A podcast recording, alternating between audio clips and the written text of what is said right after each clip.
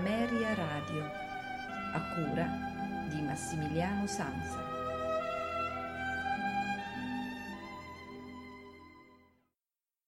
Una buonasera da Massimiliano Sanza benvenuti alla puntata del mercoledì dei notturni di Ameria Radio. Questa sera ascolteremo tre composizioni di Charles Hubert Perry segnalateci dal maestro Giovanni Alessandro eh, Lombardi che ringrazio, compositore, musicista, pianista, inoltre eh, amministratore di alcune pagine Facebook molto interessanti dove opera anche come divulgatore della musica classica.